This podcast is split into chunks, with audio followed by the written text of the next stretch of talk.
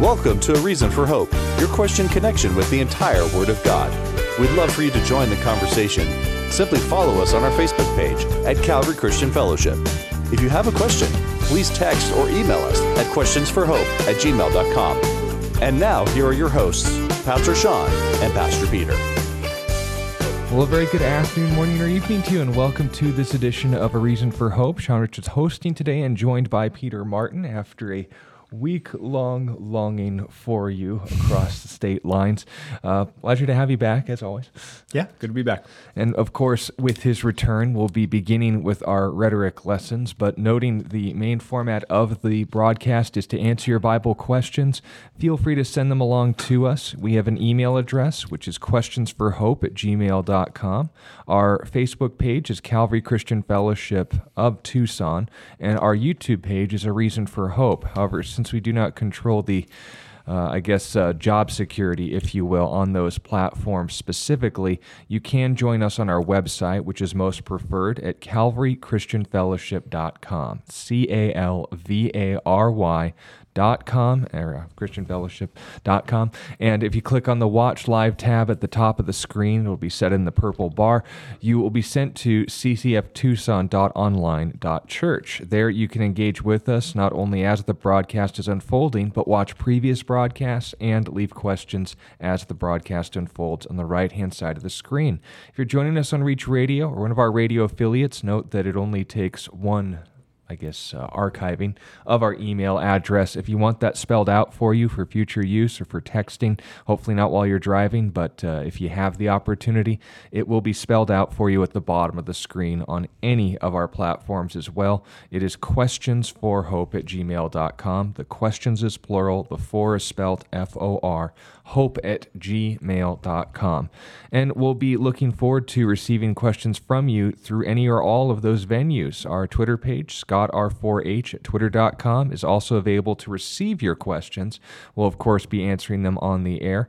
But if you want to participate in these, just note the standards for our questions are sincere Bible questions.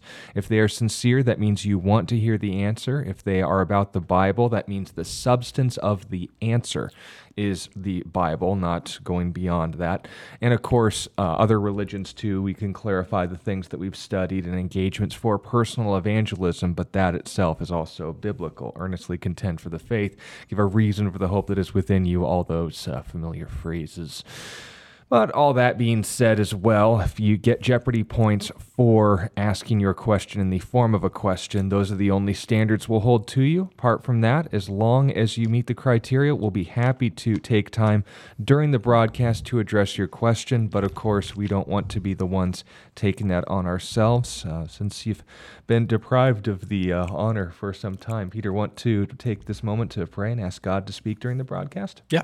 Uh, Father, we love you so much. We're thankful for you. We're thankful that you've saved us, that you've given us life in your Son. We do pray that right now we'd be able to focus in on the truth that's contained in your word and that we'd be able to exalt and glorify that truth, and those listening would be able to understand it a little bit better, uh, grow in their walk and their relationship with you as a result. In your name, amen. That is true. Now, again, regarding rhetoric, the ability to communicate and communicate effectively, we've talked about listening and we've also talked about keeping your thoughts straight. But now, moving into the ways in which your thoughts aren't so straight, we've discussed probably what composes 90% of internet interactions in only two videos, referring to the fallacies that people bring to them. And note, not necessarily having your thoughts straight doesn't mean you're wrong, but it needs to be presented in a more consistent manner. And in the ways that people put forward information, usually when they step beyond first grade and with name calling and with accusations rather than responses to the actual argument, people think that they're getting into the realm of intellectualism when they say, well, this source or this scholar or even that authority foreshadowing, uh, would say that I'm right on this matter, or they would say this and that. Is that a good way to discover truth because smart people said it? Uh, no. So that's, uh, as John said, he already kind of alluded to it. This is the logical fallacy called the appeal to authority. So Uh, we have tackled some of the biggest ones, the strawman fallacy, and uh, just going over rhetoric as a whole, ad hominem, which are big ones. This would probably be the third. So I think we have been kind of taking them in order, uh, in my opinion, of the ones that I see the most, the fallacies that I see the most. This is one that I would say Christians actually fall into the most when they evangelize, yeah. that they appeal to scriptural authority as opposed to defending the scripture as a means of authority. And we'll talk more about that in a second.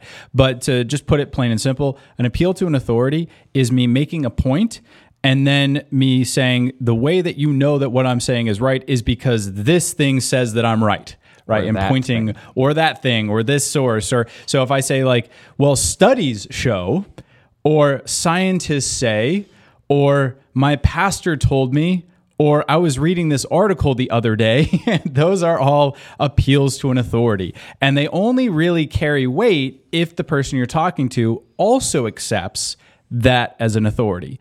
If they don't accept it as an authority, then it means nothing. You are like two ships passing in the night. It really doesn't accomplish anything. So, we're going to give an example from scripture of when someone does this, and we're going to see a response to this appeal for authority. So, this is Matthew chapter 15 and verse 1. Then the scribes and Pharisees who were from Jerusalem came to Jesus, saying, Why do your disciples transgress the tradition of the elders? For they do not wash their hands when they eat bread. Now, what they're referring to is they're referring to an authority that was big in that day and actually continues to be big. This is called the Mishnah.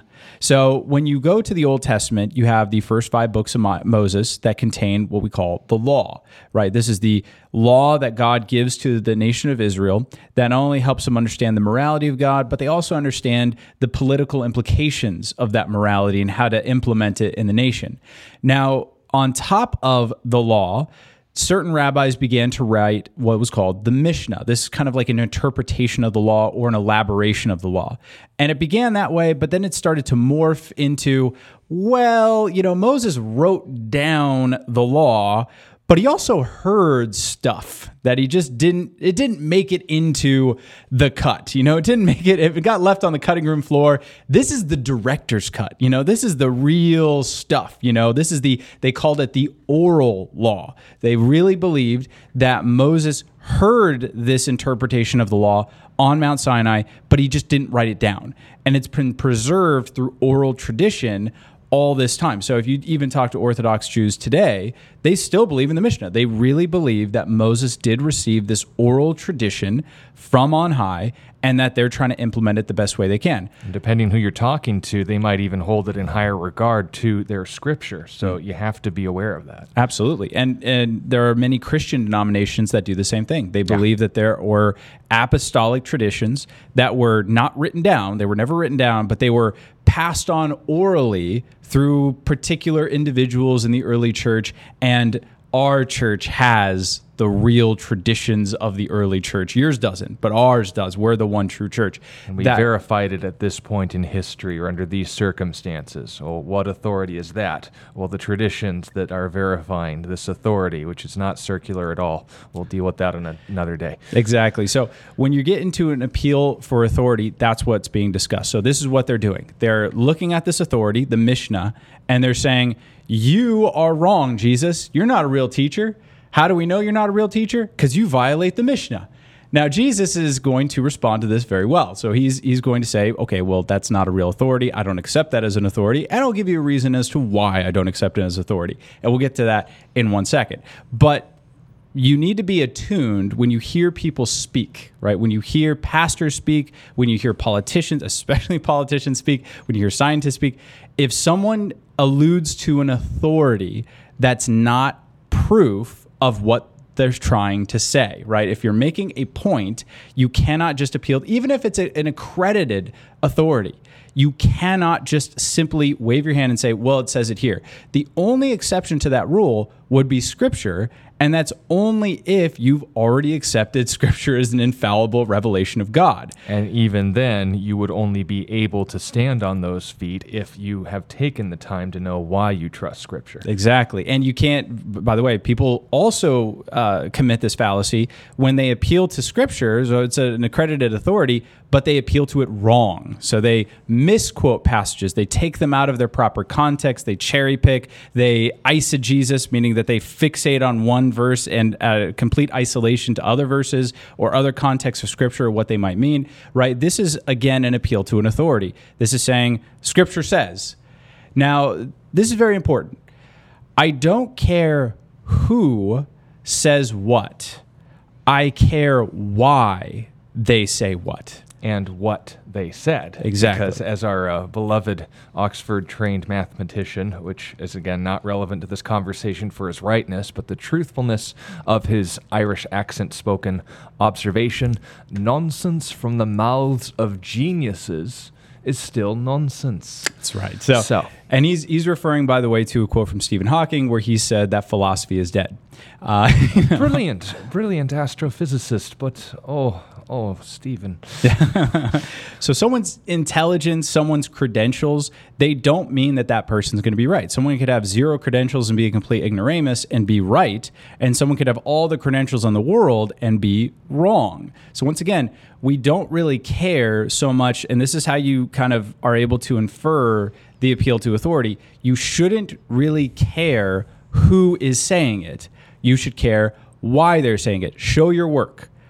I don't care if you are a scientist. I don't care if you are a scholar. That does bring me to the place of knowing that you at least have studied this information, but you could still make a wrong guess. Now, this is really interesting because in a Brave New World, uh, atheists during Aldous Huxley's day. So Huxley was an atheist, lived uh, back in the early 1900s, and most scientists, most people who were studying in the field of academia at the time, were saying, "Won't it be so great when the appeal to authority never exists? Uh, It doesn't exist anymore. When we get rid of because what they thought is the appeal to authority fallacy only comes from religious orthodoxy." And once we get rid of those religious zealots, then we'll be rid of appeal to authority. That fallacy will totally go out of vogue.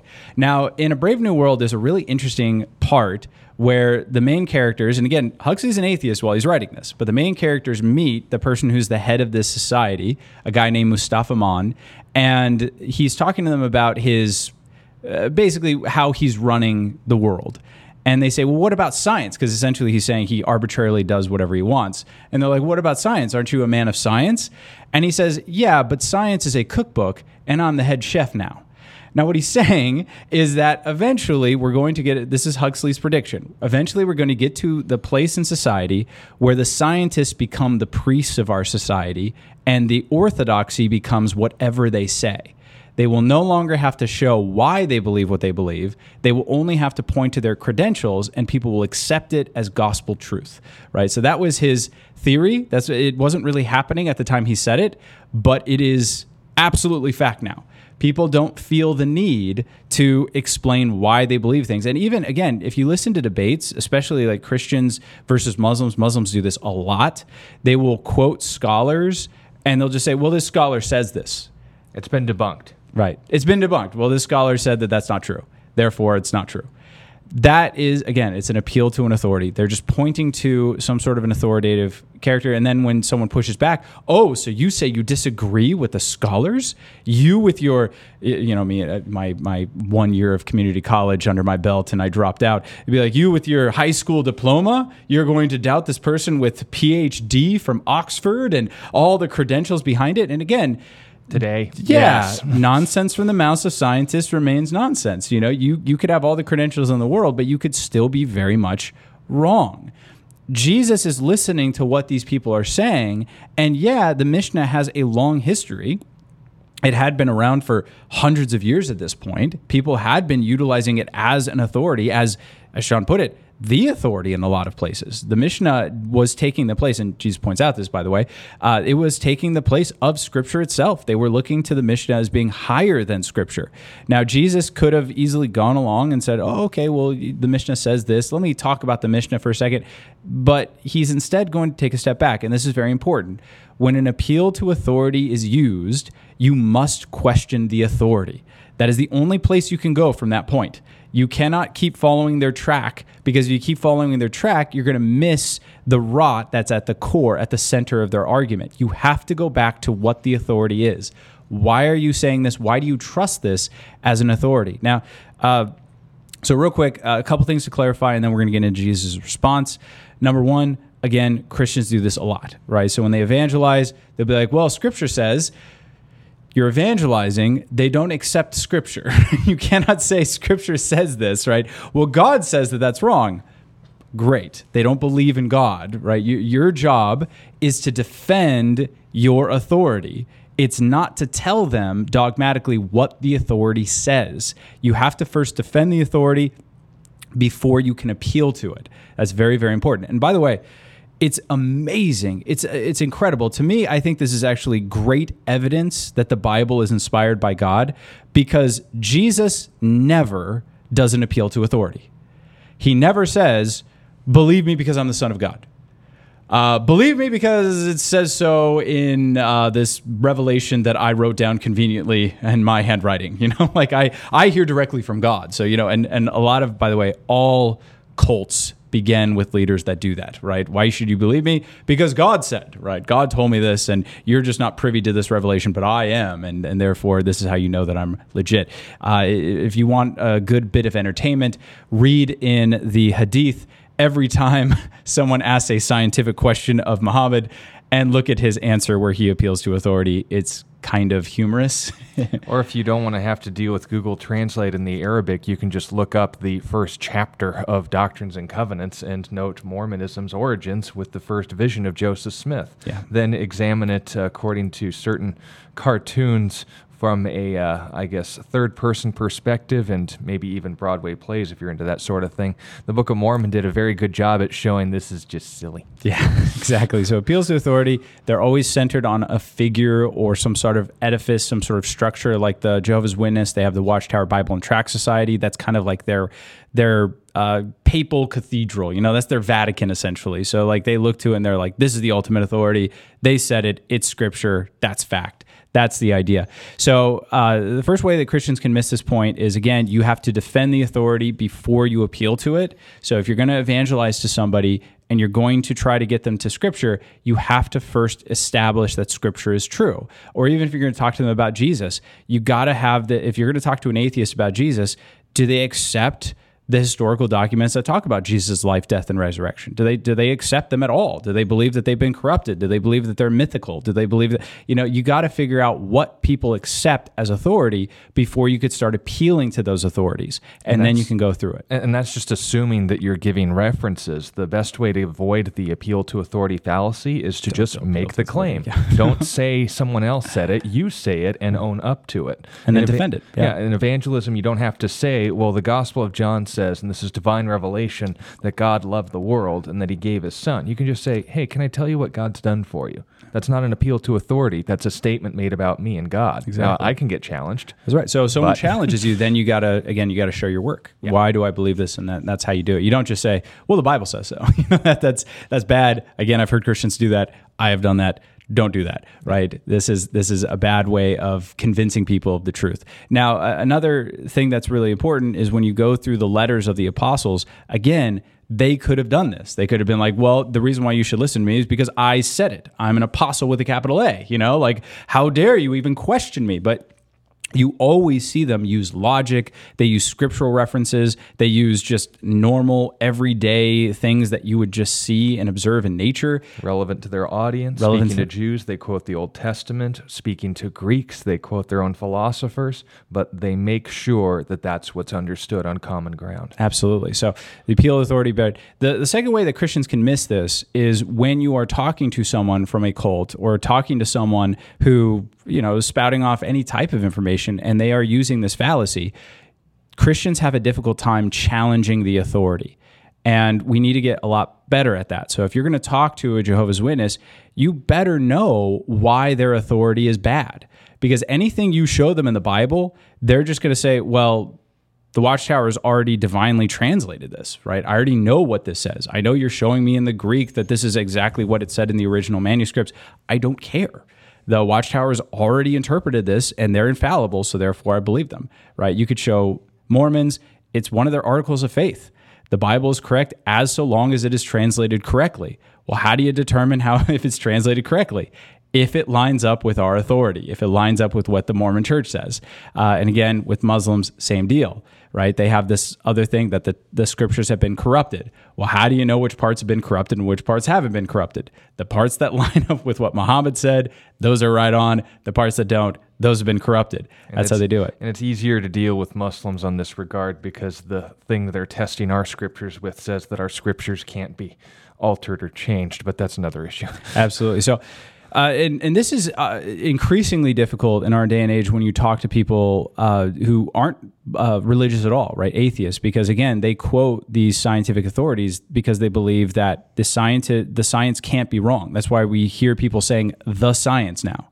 That's a weird transition. That only happened in the last like 10 years. People didn't used to talk like that. Why? Because science is a methodology in discovering truth. It is not a list of orthodox statements. Right? You can't say the science because there is no such thing as the science. There is the scientific method and you could either follow that correctly or incorrectly, but there's no such thing as the science. So uh, it's becoming increasingly hard to show people like, no, just because a scientist said this does, actually does not make it fact. And we need to investigate this a little bit further. So, how does Jesus deal with this? Verse 3 He answered and said to them, Why do you also transgress the commandment of God because of your tradition? So, what's he doing? He's calling into question the authority. Now, this sounds like a uh, non sequitur. It sounds like he's going in a completely different direction because remember, what is the topic about? Washing hands right? Now, if Jesus fell into the trap that they're laying for him, he would have talked about why it's right for them to wash for them to not wash their hands that way. But he doesn't do it. He doesn't no, it wasn't. A, it wasn't just about washing hands. Right. It was washing hands their way. Exactly, the very specific dogmatic way laid out in the Mishnah, which was quite detailed. Uh, still is. Uh, but anyway, uh, so he's going back. Notice what he's doing. He is not letting them get away with it. He's going to the tradition. He's going to the Mishnah. Why do you believe the Mishnah? Why do you believe the Mishnah in light of the fact that the Mishnah contradicts the law? Now, this is verse 4. For the commandment, for God commanded, saying, Honor your father and your mother, and he who curses father and mother, let him be put to death. But you say, Whoever says to his father or mother, Whatever profit you might have received from me as a gift to God, then he need not honor his father or mother. Thus you have made the commandment of God of no effect by your tradition. So this is what he's saying. In their worldview, the Mishnah is the explanator of the law. They're not in conflict with one another, they harmonize perfectly. Jesus shows them, no, they don't. They don't harmonize perfectly. As a matter of fact, they're at odds with one another. And he shows them definitively. It says in the law, you got to honor your father and mother. It says in the Mishnah, well, you know, there's some fine print there. You know, yeah. you know, there's some fine print there. You got to really look with our spiritual lenses to see the fine print. Really, what God is saying is, honor your father and mother unless you've given your money to the temple for good purposes you know that they called it the korban offering. You know once you do that then you're not you're not on the hook for this thing. Because obviously it's better to honor god than honor your parents right? And this is talking about taking care of them in old age and so forth. that's right like financially supporting them. And jesus points out those are contradictory those are contradictory points you're going to have to pick which lane you want to drive in but you can't have it both ways So, in dealing with their appeal to authority, what does Jesus do? He attacks the authority. So, and if you want to see this in a much more lengthy and productive uh, example and contrast, look at Nabil Qureshi's testimony in Seeking Allah, Finding Jesus, where David Wood literally was given the opportunity to not only interact with Nabil regarding the Christian faith to establish his authority, but when Nabil was called out on the carpet and said, I will grant that Christianity, given the evidence, given the history, would be about 99% certain that it's true.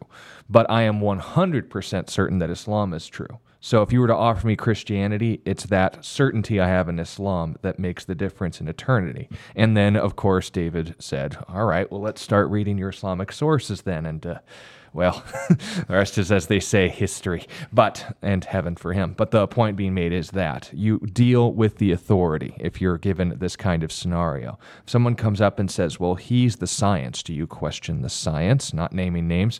Then you say, well, okay, what about these times where that individual has made false scientific claims or false medical predictions throughout history? And then Facebook bans you and see the problem. So, this is why we need to be aware of these things and also be sensitive when we also do it.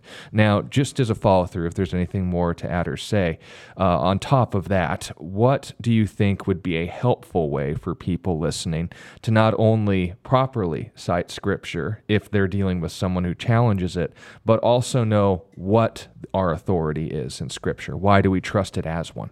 Yeah, absolutely. Very good question. So, me and Sean go over this often if you're going to cite scripture, if you're going to talk to someone about what we believe in scripture, you're going to have to have the evidences that support scripture. So I'm just going to give you a couple because there's a bunch. Uh, the first one, and this is where you got to start, because the main argument against the Bible right now is that it has been corrupted. This is what Jehovah's Witness will say. I mean, I'm sorry, not Jehovah's Witness. This is what Mormons will say. This is what Muslims will say. This is what atheists will say. Thanks to the wonderful Dan Brown book, The Da Vinci Code. So you you're going to have to establish the fact that the Bible has not been changed. Now, the best places to go to get information on this, uh, Inspiring Philosophy has a couple really cool videos on YouTube that describe textual verification, why we believe in the Old and New Testament. Dan Wallace, not Dan Brown, Dan Wallace is amazing. He is is the scholar in this area. Bruce Metzger, who passed away, gone to his reward, hopefully. That guy was a very good uh, textual critic. You could look at his. His is a little more dry. I feel like Dan Wallace's is a little bit more accessible, and obviously the most accessible would be um, Inspiring Philosophy. But essentially what you have to establish with people is how the bible was assembled how do we know what we have is correct the bible was not written on golden tablets and delivered to us the bible was not written down on a rock somewhere and we can go view the rock how the bible was delivered to us is it was in an uncontrolled setting in which christians were copying the text that they had received and they were giving it to one another. There was no controlled authority over it. Christians were oppressed, Christians were persecuted in the early days. There was no central, cohesive church governance that was able to control the transmission of the text. Therefore, what we have is we have a lot of manuscripts. And when I say a lot of manuscripts, I mean we have a lot of manuscripts. We have over 6,000 in the original Greek. That's a lot. And if you compare it to any other writings in antiquity, it's massive, it's gargantuan, it's far above any other writing of antiquity that we have. Uh, that's just in the Greek. In the Syriac and other languages, that would be the Aramaic uh, and other languages like that, we have over 20,000. We also have over a million church father quotes, meaning that the early Christians, when they were writing to one another, they would quote extensively from the text of the Bible and they would put it in their letters. So we have all these quotations from people who lived in the first couple centuries of the early church that quote huge sections of scripture. If you were to compile all these quotations, you would be able to reassemble the entire New Testament minus, I think, 11 verses. So that's pretty impressive. Uh, now, when you add all that together, you can have pretty large certainty that what we have in the Bible is authority. I mean, is reflective of what was originally written. Now, why should we trust what was written. So we could establish that it's historically verifiable. How do we trust what's written in it? Well, you could start in other areas, you can start with archaeology. If someone's into archaeology, are the things written in the scripture are the the ways that people are describing events did they actually happen that way do we have ways of verifying it through archaeology through historians like suetonius tacitus and the like uh, if someone's into various scientific methods. You could show do the does the Bible get right the scientific things that it says. This is what Jesus tells people to do. He says, "If I tell you earthly things and you cannot believe, why should you believe me when I tell you heavenly things?" In other words, what are the things that the Bible says that are verifiable? Can we test them? And when we test them, does it come through on the other side? Uh, the Bible makes philosophical statements, it makes psychological statements, it makes a lot of different statements that we can verify through uh, other means, through third parties. The other thing that's really important about the Bible is that it is divine in the fact that it makes prophetic statements. One out of every three verses in your Bible is prophetic. So if the Bible makes all these statements about the future, which a lot of the statements that were about the future are actually the past for us, meaning that when they were written, it was the future for them, but it's not the future for us. So for instance, Jesus makes a prediction. He says that the temple would be destroyed. In a specific way. In a very specific way, uh, that not one stone would be left upon the other. Now, either that's true or it's not right? And by the way, a lot of people are trying to date the gospel accounts later. So if you ever ask a scholar, why do you think that the Gospel of Mark wasn't written until after 70 AD? They will have no other reason than, well, Jesus predicted the fall of Jerusalem and the destruction of the temple, and there's no way he could have done that. So obviously, this was written after 70 AD. No historical examination, no contemporary sources, no testing of manuscripts and the transmission therein, no contemporary sources and noting the circulation of the gospel, or the datings that are provided within the internal or external evidence for that matter. Miracles aren't possible. Yep. That's it. So it's just not true. so again, appeal to an authority. So, so Jesus does make this prediction. When Jerusalem fell, they accidentally melted one of the domes that was over the temple, and they had to excavate the gold by dismantling the temple brick by brick. So they literally took the stones off of one another until not one stone was left upon another. Only things left is the retaining wall, which you can visit today. Exactly. So that's a very specific prophecy, very specifically fulfilled. The prophecies in Daniel are insane. Once again, you just, as an atheist, you have to say that Daniel was written after the fact. You, could just- say, as an atheist, that those things bothered you. yeah, because if you agree of the dating of when Daniel was written, you have got some splaining to do because there are very specific prophecies about the rise of Alexander the Great, about uh, the destruction of his empire and the splitting into four places. There are amazing prophecies about what was going to happen in the future of the Middle East as a result of Daniel's prophecies, and all of them came true. So, And none of them were within his lifetime. Note, he did predict the transition of power from Babylon to Medo Persia, but he saw that. I can grant maybe in post, but you look at uh, the vision of the two goats, you look at the four beasts, and of course, you look at the follow throughs in Daniel chapters 9 through 11. We're getting numerical here, and it is not left. Uh, I guess skeptics with anything other than that appeal to well, It was written is- after the fact. yeah, it's just he's a pious fraud and so on. So anyway, Exactly. So there are all those. Uh, the evidence for the resurrection is incredible. I would encourage you guys to look up the the works of William Lane Craig. I think he condenses it in a very easy and accessible way.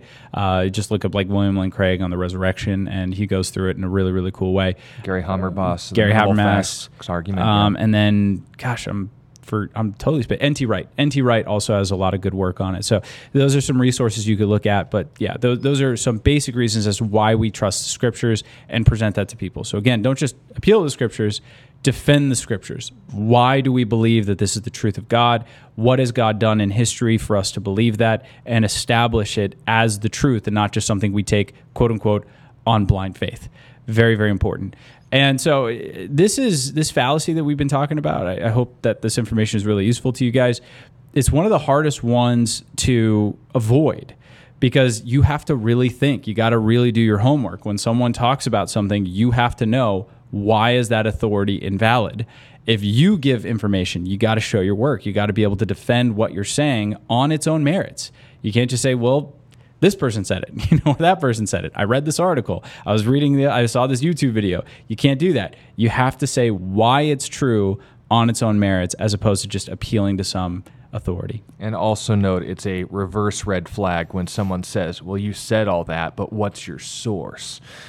That doesn't matter. If you want me to give citation, I'll write a paper on it later. But what have I said? And is there anything false in that? Because if it uh, came from a, guy down in the street, it's just as true as if it was said from the guy at the head of the university. So remember that and continuing on. Question from Isaiah who wants to know Does the Bible ever say to believe in yourself? Well, Jeremiah chapter 17 and verse 9 would say the exact opposite. It says the heart, that yourself that's being appealed to, is the one that will never lead you wrong. Is deceitful above all things and desperately wicked. Who could know it? And then it goes on to note in the next verse I, the Lord, test the heart. I search the mind to give to each man according to his work. This is important to remember when we uh, ask ourselves the question Is this in fact what I'm doing and why? But it's even more important to note the only one who can truly determine that is God. If I make the assumption that I'm wrong and I need to test my motives, to test my heart, then I think I'm taking a step closer to the right direction than if I just followed every single whim and pull that I think appeals to me in the moment. Because we can be lied to, we can be manipulated, even by ourselves. We can give you horror stories, but I think the point still stands. When people make themselves the authority, it's not only idolatry, but it's outright foolishness because we aren't infallible. We can be mistaken. If, on the other hand, they'd say, well, the Bible says to thine own self be true, that's William Shakespeare, not the Bible. They say, well, you know, when it uh, talks about that innate goodness in man, like the, like the innocence of children, well, you've never been around children, but we can go to Psalm 51, for example. It notes, In sin, my mother conceived me. What is the actual issue here? The issue is, I think I'm right. And the Bible has many things to say against that attitude. Just open the book of Proverbs and you'll probably find something. Yeah, yeah. The main refrain in the book of Proverbs is do not be wise in your own eye. Fear, fear the Lord and trust and trust his wisdom. So um, as Sean said, the Bible actually tells you to have a very skeptical view of your thoughts to, to look at it that the, the key to wisdom is to doubt yourself is to actually say is this right? Why do i believe it's right? Uh, socrates not a biblical figure but very wise guy i would say. Uh, he once said the reason why i'm wiser than other men is because i know that i'm a fool. So you know like when you when you understand that really simple fact that i am a foolish person i could be deceived very easily my thoughts go astray there's a way that seems right to a man in the end therein lies destruction that's proverbs 14 once you understand that truth about yourself and you become skeptical about your own thoughts, it actually opens you up to wisdom. It opens you up to self growth. Now, the follow up that you make is kind of interesting as it seems to get into the idea of self confidence versus self love. Um, this is very prolific in our culture. And the quotation that you gave was from Leviticus 19 love your neighbor as yourself. Yeah, so the, the follow through question is if you don't love yourself, you can't love. What does the passage mean? Love your neighbor as yourself. Yeah, absolutely. So again, this this comes from a very modern uh, inclination to believe that what's most important, or should I say, what's most damaging to man is low self esteem. So there's a lot of Freudian influence there, and uh, Adler also kind of taught on this, and same with Marx. Interestingly, a lot of atheists right yeah, taught atheists. on this. Uh, but the, the idea, and, and, Rousseau is definitely one of the big ones. But at any rate, uh, you don't need to know those guys. At any rate, the idea is that what's fundamentally wrong with man is that we have low self esteem. And so from this low self esteem, you commit all sorts of wrong. So if someone's a bully, well, what happened to that person to make them a bully? Right? They have to have some sort of a tragic backstory in order to explain away what's happened to them and the behavior and the choices that they're making. So it's kind of like taking away people's personal autonomy and decision making and just saying, like, whatever you've done is attributed to your low self esteem, which was given to you by abuse or neglect within the past. Uh, it's very interesting. It's it's a very interesting theory, but it's one that's pretty easy to prove wrong. Uh, the big way to prove it wrong is to show that people who have very high self esteem also commit a lot of wrongs. So in ancient the ancient world, they actually thought that the worst thing that could happen to man is what they would call hubris that's arrogance or narcissism or thinking too much of yourself. And when you look at human history and you look at the people who really did some wrong stuff, they weren't exactly suffering from a lack of self-love, right? So Hitler wasn't a insecure little boy who was trying to find validation through conquering the world. He you read Mein Kampf, that dude liked himself. That dude really thought. I mean, the, the, the book is literally titled My Struggle, right? He believed that his struggle was exemplary of what should happen in the world. You got to be pretty narcissistic to believe that. So, yeah, the majority of wrong that's happened in the world has not been through lack of self love. It's actually the opposite. It's been through arrogance and narcissism, and we need to protect ourselves against it. So, what is the Bible saying? When it says love your neighbor as yourself. What it's it's just observing something that's very natural. Read Leviticus 19, read it in its context and you'll see what's being discussed there is God telling the people of Israel to take care of the needs of their neighbors, right? Of the strangers and sojourners who come into the land of Israel. And what he's saying what he's pointing to is obviously you take care of your own needs. If you didn't take care of your own needs, you'd be dead, right? If you didn't eat, you didn't drink, you didn't take care of your own body, you would be dead. So, in the same way you care for yourself, care for others. That's the idea. Jesus turns that into what we traditionally call the golden rule do unto others as you would have them do unto you. That's the idea there, that with the same kind of fervency that I care for my own needs, I must care for others. The Bible doesn't really say anything about self esteem because, again, it is the pride of man that leads us away from God. What the Bible teaches is that self esteem comes through the humility that is given to us through the gospel. Esteem so, others better than yourself. Exactly. So Blaise Pascal, very famous famous philosopher, he said this Jesus is the only God that you can come to without fear of condemnation, but through humility. So, what, what he means by that is if you go to any other God or religious system, it will necessarily puff you up because you are saving yourself. You are following a list of commandments, you are doing the right thing, and that's why you have salvation.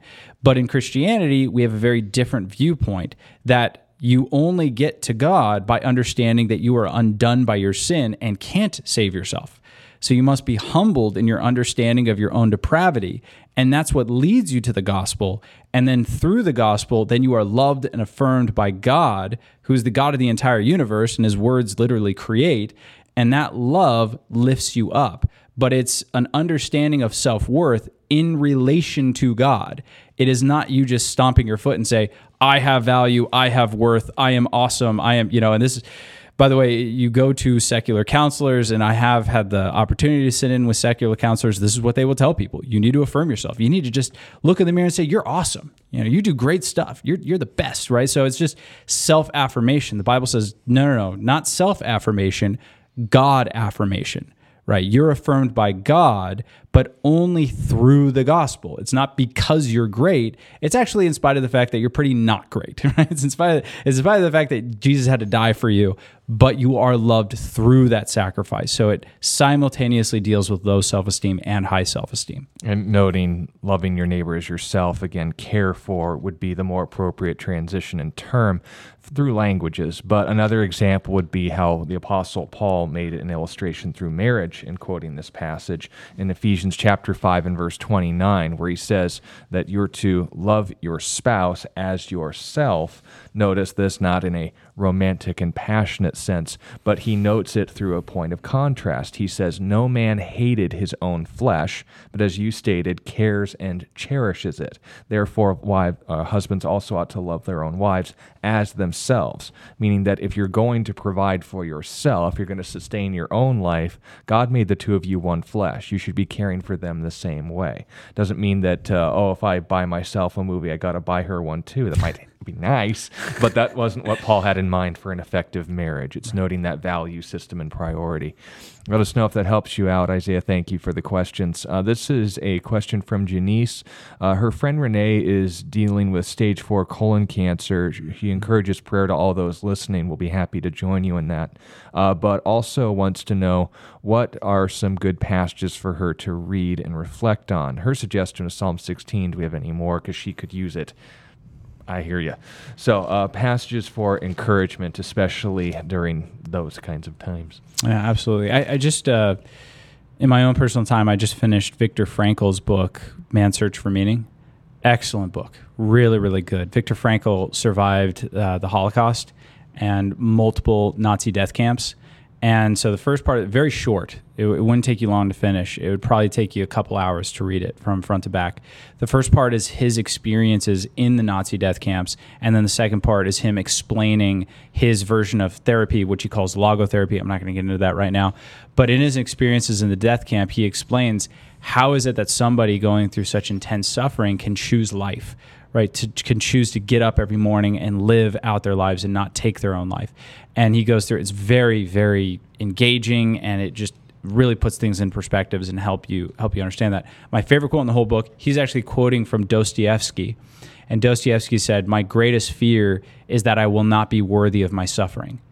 So there's this understanding that dostoevsky had and uh, by the way he had a lot of christian influence on him fyodor dostoevsky what he's saying, and I'm going to read the passage that I think he's alluding to, that he's quoting from, is that suffering in the Christian's perspective is something that not only is reflective of our Lord, right? Jesus himself endured massive suffering, but it's also something that is always meaningful. There is a weight, there is a worth to what you're going through. And your job, your role in that light is to have the right perspective on it right? If you see it as just something that's meaningless and horrible, something just to get through, you're going to miss out on what God has for you. And when you have stage four cancer, that means that you're going to die. Your time is, everyone's time is limited, but when you have stage four cancer, your time is limited and it has a stop clock on it. and that makes it a lot more intimidating and makes it a lot more difficult to deal with. And Viktor Frankl talks about this a lot in his book, where he says the people who gave up hope were the ones who didn't see every day as an opportunity to live. Right, so we need to understand what that means. But Second Corinthians chapter four, verse sixteen. Again, this is the passage that I feel like is really influencing these men.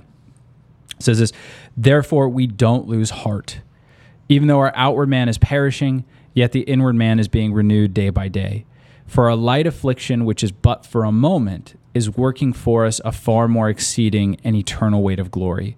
While we don't look to the things that are seen, but at the things which are not seen. For the things which are seen are temporary, but the things which are not seen are eternal. To be worthy of the suffering that you endure means seeing a purpose and a meaning behind it. And always trying to discover, understanding we serve a God who suffered for us and his suffering had meaning. Therefore, whatever I go through also has meaning. And God, help me to see what that is. Help me to see how you want me to redeem the time I have left. Help me to see what you have in store for me every day that I'm left on this earth, because every day is a gift from God. And again, it's insane reading Viktor Frankl's book where he's talking about life being a gift when he is less than 80 pounds, starving to death, being fed maggoty bread and working on railroad tracks every day, trying to get them built up in freezing cold German weather, and every day facing the possibility of being sent to the gas chambers and executed. And talking about finding hope there and joy there. It's really incredible. But what that proves to us is what Paul's saying there is no circumstance in life that can actually steal your will to live. That is, that is a power that exists inside of your own mind. That's why there's a lot of people in our country who, I mean, suicide is at an all time high in our country. And so you can have all the blessings and all the prosperity in the world and still not choose life. But what Paul's saying is when I see meaning, when I see purpose behind my life, including my suffering, then I have a means of getting up. Then I have a means of, as he puts it, not losing heart. So yeah, and again, when you're going through a time of pain, the least helpful thing is to look at things that draw more attention to that, because even in the search for purpose, nothing distracts you more than reflecting on your current circumstances. So for Renee's particular situation, my best recommendation, and this is tested through experience is have them focus on the person of Jesus because whether they see him that night or they get the opportunity to reflect on him more today. They've done two productive things. They've focused off of themselves and onto someone who can actually help them in their circumstances. My all-time favorite verse in the bible revelation 117 have her look up. What is jesus quoting? Spoiler it's isaiah 44 6 look for passages in the old testament for example where jesus is appearing to people as the angel of the Lord. Look for the sort of things that he claimed about himself that shows, and this is what's important, the point of emphasis about Jesus, that he's in control, that he's the final judge, that he's been given this authority from the Father, that if you worship him, that you are worshiping the Father, you don't worship him, you don't worship the Father. Focus on engaging their mind on someone who can comfort them and where else to start than Jesus. Make sure that he's the focus in her circumstances. And again, if she needs comfort, directly addressing it, because people are different, they'll cope with pain differently. Probably won't uh, make make jokes in light of uh, chemotherapy and so forth, not referencing a movie at all. Uh, the point still needs to be made. Talk to people with where they're at. If they need a distraction, focus them on Jesus. If they need clarification, help them find purpose in the midst of their pain. But uh, noting as well the kind of support that we can provide for them to make sure that they know they're not alone in this. Uh, Peter, would you like to pray for? Yeah. Uh, Father, we love you so much, and we're thankful for the example you've given us, not only in life, but in suffering and in death. You are the God who has died and given us an example of how to face that with courage and to face that with hope.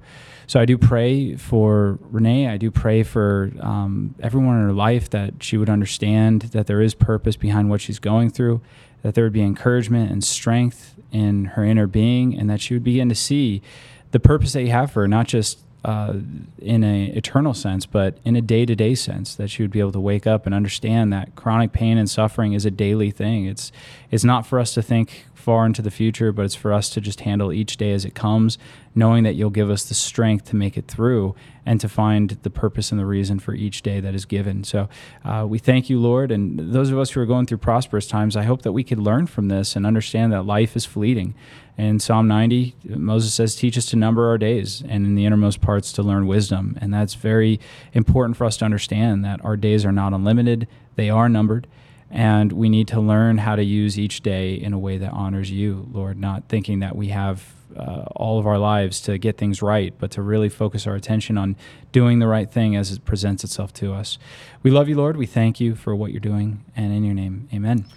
Uh, n- another quick thing uh, it says, "Rejoice with those who rejoice and weep with those who weep." Uh, for for you, uh, the person writing the question, try to be around that person as much as you can. And um, sometimes, you know, when I visit people in the hospital, just hanging out, to, you know, getting their mind off it, like Sean said, in any way you can. You don't have to go there and just be in the doom and gloom and talk about their cancer all the time. You know, play a game with them. You know, take them out to the park. You know, do whatever you can to let them know that you're loved, you're cared for. Sometimes the darkest part of suffering is being trapped in your own mind. So uh, try your best to get that person out of that place and to help them.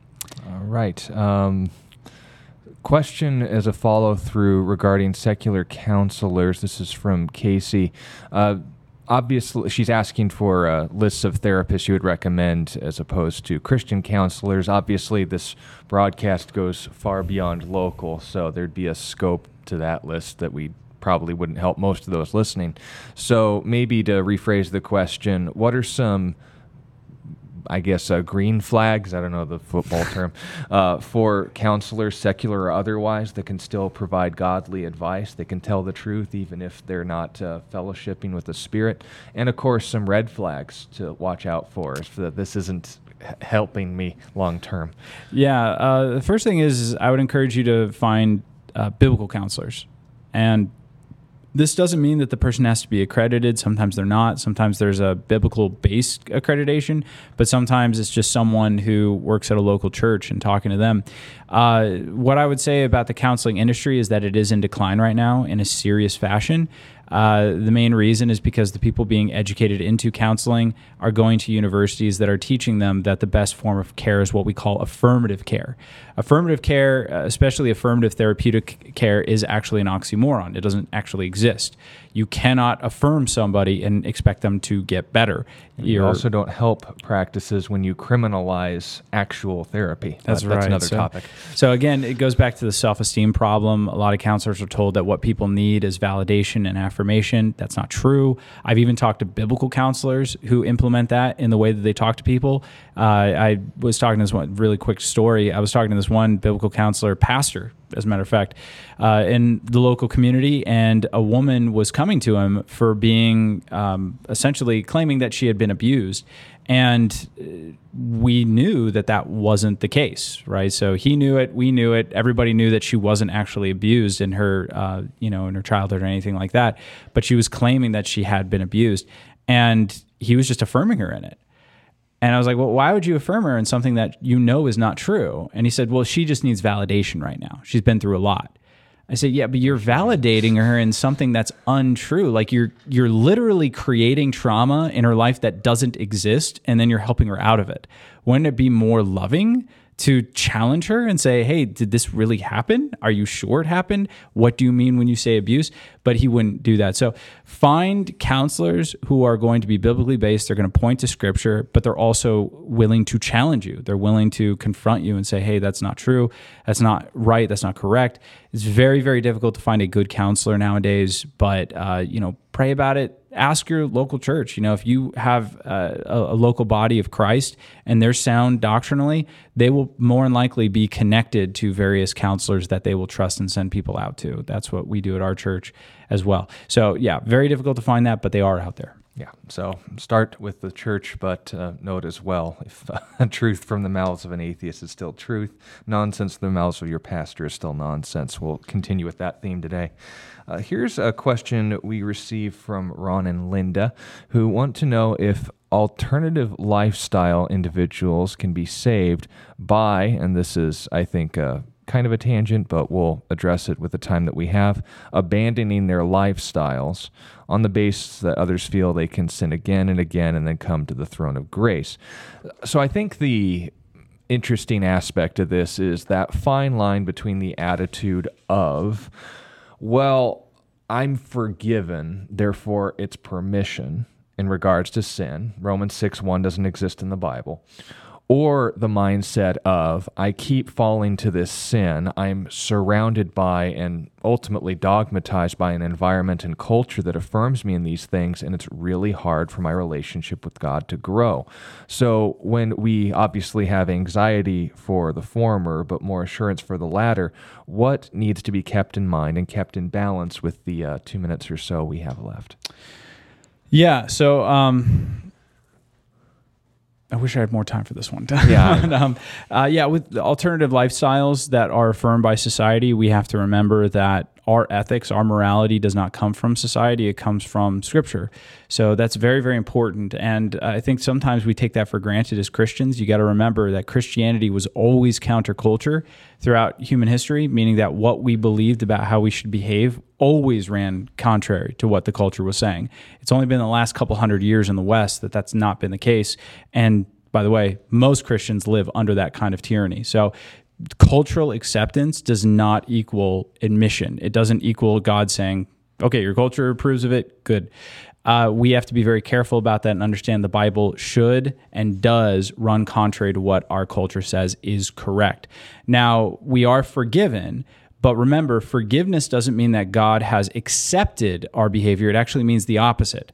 What forgiveness means biblically is it means that a price was paid, you just didn't pay it. So God, in other words, got rid of your sin by putting it on his son. So there was a penalty for it, but it was transferred to Jesus in an act of love and mercy. It's very poor form to look at someone taking on your debt and running up more just to spite them right? So if someone is gracious enough to pay off a loan or pay off a debt that you have, the way you thank them is trying your best to honor that kind of sacrifice in living a way that's financially responsible. In the same way, if God has forgiven me, I should do my best to try to follow his commandments and to do my best to, to listen to what he says. Will I do it perfectly? No. That's why grace and mercy are new every morning. But it means that if I want to honor God, my aim should be to obey him. So it is possible that people in these alternative lifestyles will be saved because what it takes to be saved is belief in what Jesus has done for us. That belief should translate to our behavior, but yeah, that is what it takes to be saved. So people in those lifestyles can be saved in spite of the fact that they're living in sinful positions. But what's affected is our fellowship with God, and that is something that we should be pursuing because there are also rewards, and we don't want them to be in the 1 Corinthians 3 scenario of suffering loss. It's not what we want for any of us, let alone someone who's struggling or perhaps should be struggling more. God bless you. We'll see you all tomorrow. You've been listening to A Reason for Hope. Thank you again for joining us as we continue our journey through God's Word one question of the heart at a time. Until we meet again, we would love to connect with you. You can text or email your questions to questionsforhope at gmail.com. You can also find out more about our ministry at calvarychristianfellowship.com. And be sure to join us next time on A Reason for Hope. A Reason for Hope is an outreach ministry of Calvary Christian Fellowship in Tucson, Arizona.